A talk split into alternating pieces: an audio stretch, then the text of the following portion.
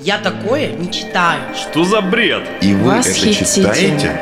Вот Я такое это не читаю. книга! Зачем ты вообще такие книжки в руки Не берешь? рекомендую. Это неинтересно. Рекомендую Что, эту правда, это книгу. собрался читать? Да кто сейчас читает? Это спорно. Подкаст радиостанции Красноярск главный для тех, кто умеет читать. Вместе с Викой Лазаревой спорно о книгах. Возрастное ограничение 18+.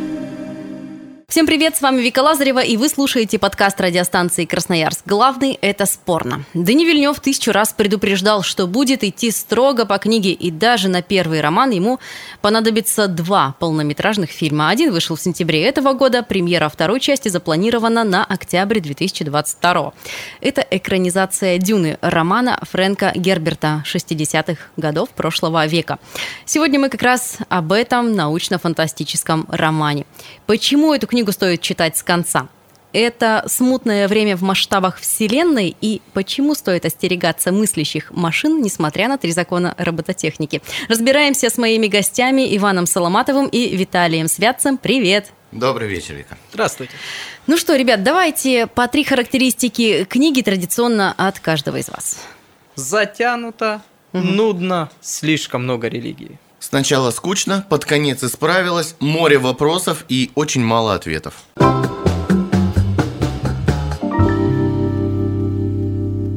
Давайте с э, начала, а точнее говоря, с конца. Первые страниц не то чтобы даже 20, а, ну, я бы сказала, страниц 200.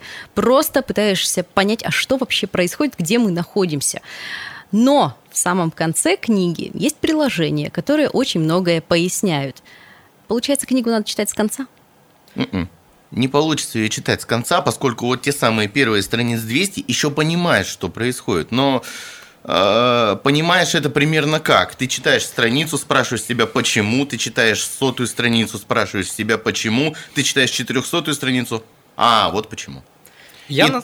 Можно, да? Да, Я на Нужно. самом деле для себя сформировал два таких э, мнения. Первое мнение, да, это то, что ее действительно не то, чтобы надо читать с конца, а ты берешь себе вот этот вот словарик из конца книги, ты берешь приложение, а можно даже зайти на такой сайт, да, там Дюна фандом есть, есть такой, да, и иногда подглядывать, спойлеры ты себе там, может, схватишь, может, не схватишь, а может, они тебе и помогут. Вот. Но есть и второй такой момент, мне кажется, что сам Фрэнк Герберт, он не зря это приложение сделал в конец. Потому что, смотрите, а, когда герои говорят о своем мире, они понимают вот все вот эти слова непонятные для нас, для них это обыденность.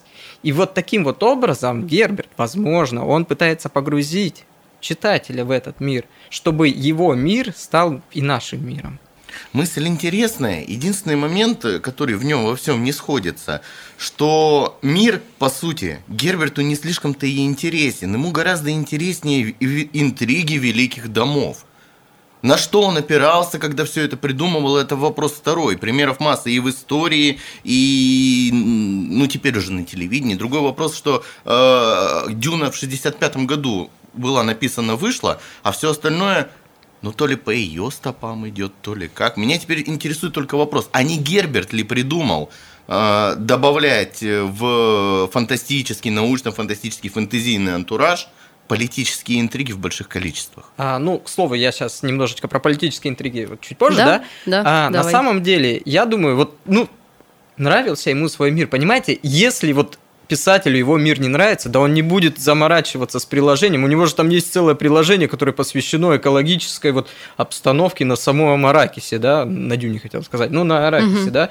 То есть там прям описание вплоть до вот этого Муадиба, да, до вот этой вот мышки, которая вот, как она, то есть Понятно, что это не так подробно, как это сейчас принято в научной фантастике, где там прям прописываются, но задел на это действительно есть. Уже заговорили немного за историю, ну просто если вспомнить, что вообще тогда в Америке происходило, да, вот в это время примерно 50-е, 60-е, когда писалась эта книга, ну, там активная внешняя политика, подъем Европы, Азии из руин и, собственно, сдерживание экспансии коммунистической идеологии из Советского Союза и Китая, опять же, гонка гонка вооружений, опять же, космическая гонка.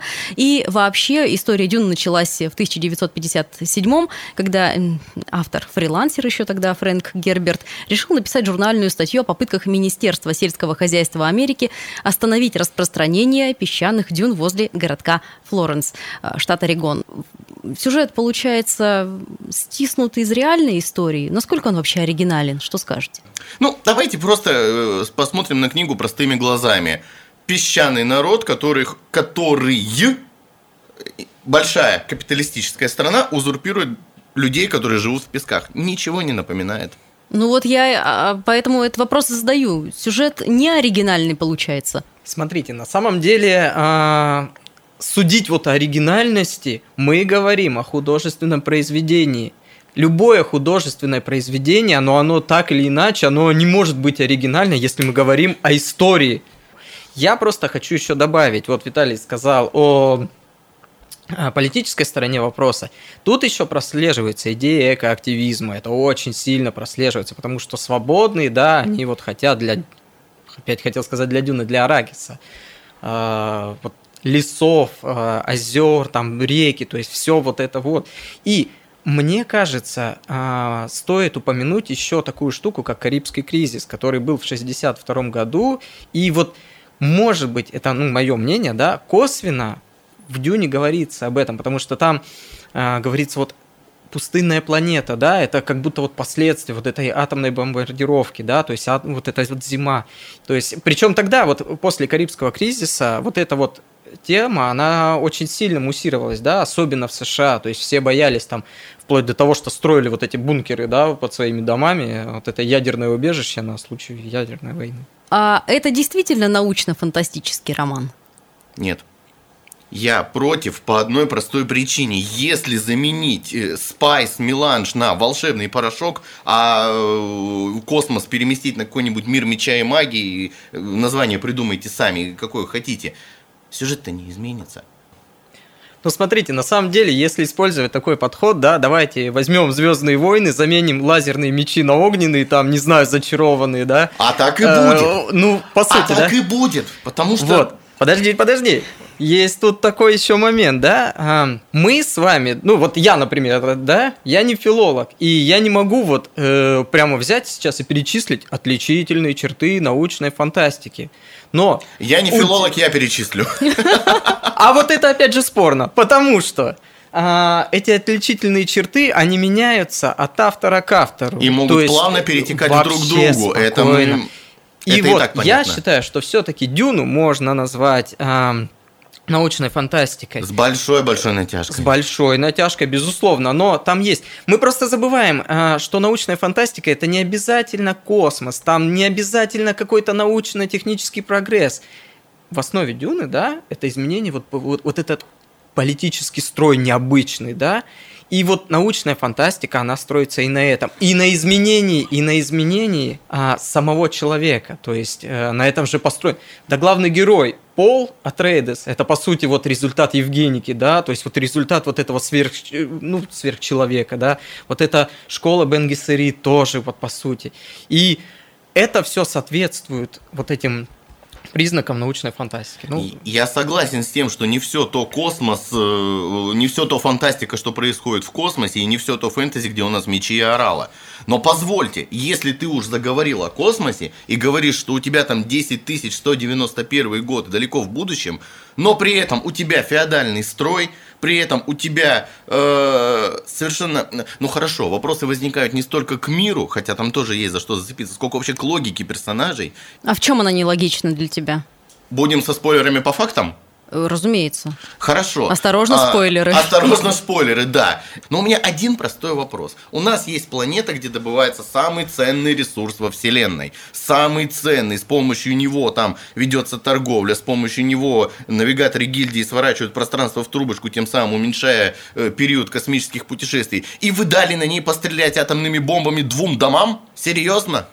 Просто так постреляйте двум домам, ладно, хорошо, допустим, это можно каким-то образом принять, потому что один наместник хотел, другой хотел, это мы тоже можем видеть. Но если мы пойдем еще дальше, то возникают вопросы опять же к императору. Император послал Атрейдисов на Дюну, чтобы их там убить. Убить. Он мог это сделать тысячи раз более изящным, более простым способом. Надо было выбрать самый дорогой. Во-первых, заплатить гильдии, чтобы они убрали оттуда Харконненов, потом перетащили туда Атрейдисов, потом при- притащить туда обратно Харконненов, Сар- Сардаукаров, и чтобы они там навели порядок. Зачем эти сложности? Так, а вот теперь можно и я добавлю. Вот тут я Давай. согласен прям. То есть, смотрите, вот это действительно нелогично. Причем, смотрите, а, как император говорит о том, что почему он унич- уничтожил Атрейдес. Атрейдесы собирались создать армию, похожую на сардукаров, то есть это будут свободные. Ну, извините, э, переговоры, вот Дункан Айдах, он пошел на переговоры со свободными, когда император уже отправил их на Аракис, да они просто бы не успели вот приготовить эту армию. Ладно. Второй момент, сейчас, минутка. Второй момент. Атрейдесы, зачем уничтожать их? Да логичнее уничтожить Харконненов, потому что они своей вот этой вот политикой, да, они угрожают. Да там прямым текстом Владимир Харконнен, он потом скажет про это, что мы должны вот... э, император, вот он нам мешает. И извините меня, зачем уничтожать Атрейдесов, которые... Они могут быть там нелояльны, но они никогда не, не- ну, не станут такими, как Харконнены, вот такими вероломными, опасными людьми. Ну, Хорошо. Да ладно, вы не успели. Э, непонятно, к- какую позицию, м, непонятно сколько лет уже люди знают об Аракисе на момент действий Дюны, но мы знаем точно, что Харконнены правили там 80 лет до прихода Атрейдисов. За 80 лет они не узнали о планете ничего нового. Мы находимся в том же самом статусе Кво э, в плане информации о планете, о котором, на котором были на начало романа.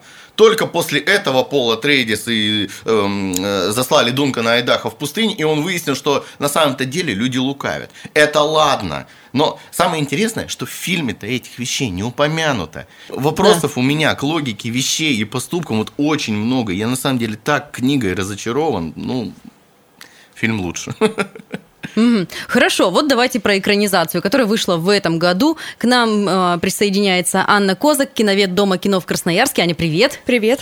Ну, вообще говорят, что эта нынешняя экранизация наиболее преданная оригиналу. Это так? Ну, я думаю, что да. Из тех экранизаций, что на данный момент существует, это действительно самая точная. А, Здесь стоит вообще, в принципе, сказать о том, да, что история экранизации берет свое начало с 70-х годов, когда французские продюсеры, собственно, приобрели права на экранизацию Дюны, да, они пригласили Ходоровского, и, конечно же, сразу же все сметы, э, все возможные сметы были превышены, и э, хронометраж фильма разросся до колоссальных 14 часов, да, это сразу понятно, вот это сразу та проблема, которая возникла, в принципе, с, с экранизацией Медюны, да, как э, утрамбовать этот колоссальный массив текста э, в некое такое удобоваримое произведение и превращать это в сериал, да. Поэтому, конечно же, вот эти две проблемы, чрезмерная детализированность, э, чрезмерный объем первоисточника, всегда э, являлись большими проблемами, с чем столкнулись, собственно, сам вот Ходоровский, да, хотя у него были колоссальные э, планы, он планировал привлечь и Мика Джаггера, и Алена Делона, и Орсона Уэллса, и Пинк Флойд в качестве саундтрека,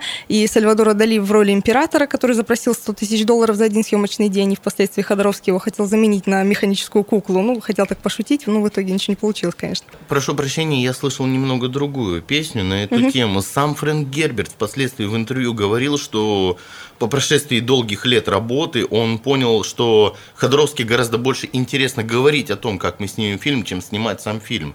И поэтому работа была прекращена. Ну, возможно. Вот все-таки еще тоже очень важный момент, что все режиссеры, вот как бы, да, мы не пеняли на некую недальновидность студии и прочее, да, э, все режиссеры, привлекаемыми крупными студиями, они осознавали, насколько это большой амбициозный проект, все они были замечательными визионерами. То есть, да, Ходоровский, Ридли Скотт, который отказался после, э, из-за медленного процесса подготовки, полгода он там сидел, только ждал, занимался вот каким-то подготовительным процессом, понял, что еще два с половиной года на это идет, и сказал, ладно, все, я пошел снимать свое кино другое. Вот. Ну и вот впоследствии, да, снял, собственно, «Чужого» с Гигером. А, Далее, ну вот, да, Скотт, Ходоровский и Линч. Вот мы доходим до Мгм, Линча, да, он мгм. все-таки уже это не, пред- не подготовительная, не предварительная работа, он все-таки довел дело до конца. То, что сделал Линч, тоже все знают, да. Фильм, впоследствии от которого он отрекся, снял свое имя с титров, потому что он расстроился тем, что, ну как он сам признавался, он утратил контроль над фильмом и потерял право финального монтажа. Потому что когда он снял, э, мы говорили уже про 10-14 часов Ходоровского, э, э, Линч снял всего на 4 часа фильм. Всего Да, без, да, да, да, без препродакшена продакшена, как бы без спецэффектов. Э, Последняя вот снятая им версия, которую он сделал в Мексике в 83 году. Полгода они снимали, и вот она вышла на 4 часа. Студии, когда это увидели, тоже все шокировались безмерно. И э, Де Лаурентис вместе с э, там, своей коллегой быстренько этот фильм порезали. Мне кажется, мнение о Дюне Линча изменилось просто потому, что э, за неимением лучшего. Ну, Возможно. У Дюны уже на момент выхода картины было 20 лет книжного стажа, Да. армия фанатов и все остальное. Конечно, когда они увидели фильм Линча, э, они сидели вот так вот. Господи, что здесь происходит? А рядовой зритель, конечно же, ничего не понял. Потому что вы поставили артхаусного режиссера, не назначили ему рамки. Ну, привет, результат. Вы простите, но я вот тоже немножко добавлю. Да, конечно. но. Я никакой армии фанатов Дюны, ни фильма, ни книги до экранизации Вильнева никакого бума не было. Когда даже были вот популярны игры по Дюне, да, даже тогда каких-то вот прям фанатов, фанатов не было. Все знали Дюну, но не ту, это те, которые песни пели, вот такие интересные. Это в нашей стране. Давайте вернемся к экранизации нынешнего года Вильнева. Это действительно эволюция стиля от него? Да нет, наверное. Ну, нельзя сказать, что он использует на самом деле какие-то новаторские находки, даже в том числе для себя самого. У Вильнева все, в принципе, достаточно аскетично. Я думаю, ну, вы же видели, да, фильм? Я думаю, вы меня поддержите. То есть там даже те сцены, которые, кажется, должны быть ярче или эффектнее, да, они несколько притушены, приглушены, Сдержанно сдержаны, сдержанно, аскетично. да. Он, в принципе, такой. Он любит, вот, э, опять же, это э, симметрия кадра, это вот все такое сильное влияние Кубрика, и в частности Нолан, да, и, ну, и не только, разумеется, Кубрик это использовал, но вот Нолан тоже этим увлекается, и у него тоже есть некая такая эмоциональная холодность, отстраненность по отношению к своим персонажам. Это вот, ну, такая некая черта, что ли, во многом современной фантастики, несколько такой Я равнодушно отстраненный. Горячо люблю Вильнева за убийцу. Да, да, да. Я его тихо ненавижу за прибытие. Но Дюна, в конце концов, за 60 лет, она заслужила такую экранизацию. Не берущую в себя, слава богу, ляпа в книге. Ну там, кстати, Ой, очень много... поспорим. Да, ну-ка, давай. Насчет вот э, не берем из ляпов кли- книг, Не, да? ну, подожди, что, что касается сюжета, она тут ничего нового не изобретет.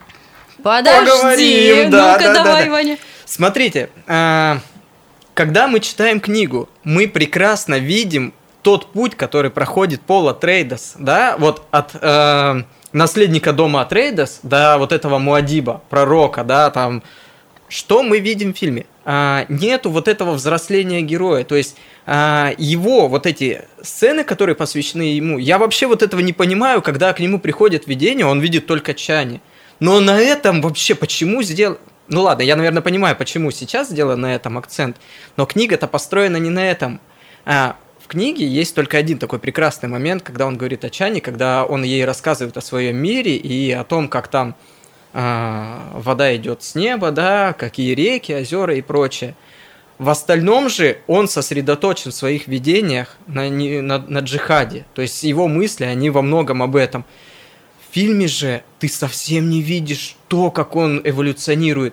Есть такая прекрасная сцена, когда а, герцог Атрейдес приводит м, в свой до- новый дом на Аракисе вот э, всех важных людей этого, этой планеты. И подожди. И Пол, Пол, он а, показывает себя очень интересно. Он очень так правильно кого-то осадил там, да, Мгм. над кем-то пошутил. И а, То есть момент он- взросления показан. взросления, как он показал. Мгм. Там же есть важная сцена именно в книге. То, как он заинтересовал имперского вот этого планетолога, который в фильме, кстати, играет девушка, да, женщина, а в книге это мужчина. Но это не суть, да?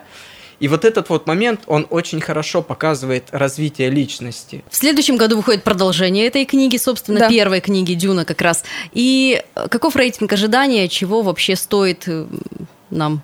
Ну, рейтинг ожиданий, Ждать. безусловно, высок. Э, Я думаю, ну, тот же Вильнев обещает, да, большее количество экшона, что называется, Ага. да. Он обещает больше э, динамики, видимо, тоже кто-то на его наругал за это, да, что много диалогов, много предварительной расстановки сил, да, он обещает больше экшена, больше э, движухи, да, в той или иной степени, большего погружения в мир, но мне кажется, все у него будет нормально, Э, в этом плане сомневаться не приходится. По поводу Звездных войн, да, Мгм. тоже па- пару слов. Э, Здесь сложно сказать, кто на- кого повлиял. Как я уже говорила, да, э, про Ходоровского, да, команда, собранная им, впоследствии создала «Чужого». Команда, э, собранная Вильневым, создавшим вместе с ней э, «Бегущего по лезвию», перекочевала практически в полном составе, ну, там, да, за какими-то, конечно, изменениями, но тем не менее, это практически та же команда на «Дюне» работала, что и на «Бегущем». То есть это, на самом деле, сложно тут сказать, кто на кого повлиял. Я думаю, что э, если и повлияло, то не так уж сильно.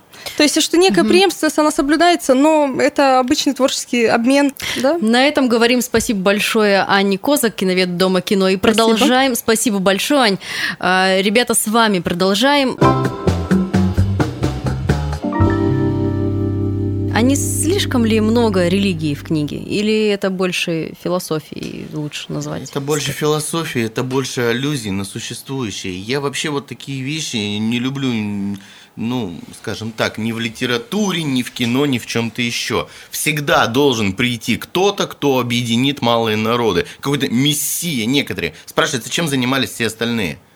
Чего вы ждали? Фримены чего-то ждали, они терпели Харконненов с переменным успехом, но пришел Пол, сделал все, чтобы было хорошо. Ну что это такое? Нет, смотри, подожди. а, Любой, вот любой такой процесс, а это политический процесс, это безусловно, он всегда требует лидера. Это не обязательно должен быть, извините, там пророк, это не обязательно бы он должен быть наделен какой-то мистической мощью. Но не было у них лидера. Ну, бы, понимаешь, смотри, этот момент в книге, он не сильно афишируется, но Зато намеки есть. во Свободные разобщены. Свободные разобщены в книге. Они не являются единой силой. И только когда а, приходит вот, Муадиб, Аватар. Джейк Салли тоже видел, потом стал таким же, как местные, и объединил всех. Люк Скайуокер сначала ни во что не верил, потом Ну, так стал таким же и ситуация. объединил всех. Почему они настолько погружены в себя, что не замечают очевидных вещей? Так с ними поработали сестры Бен и Гессерит. Это я сейчас поясняю, почему они ждали-то лидера.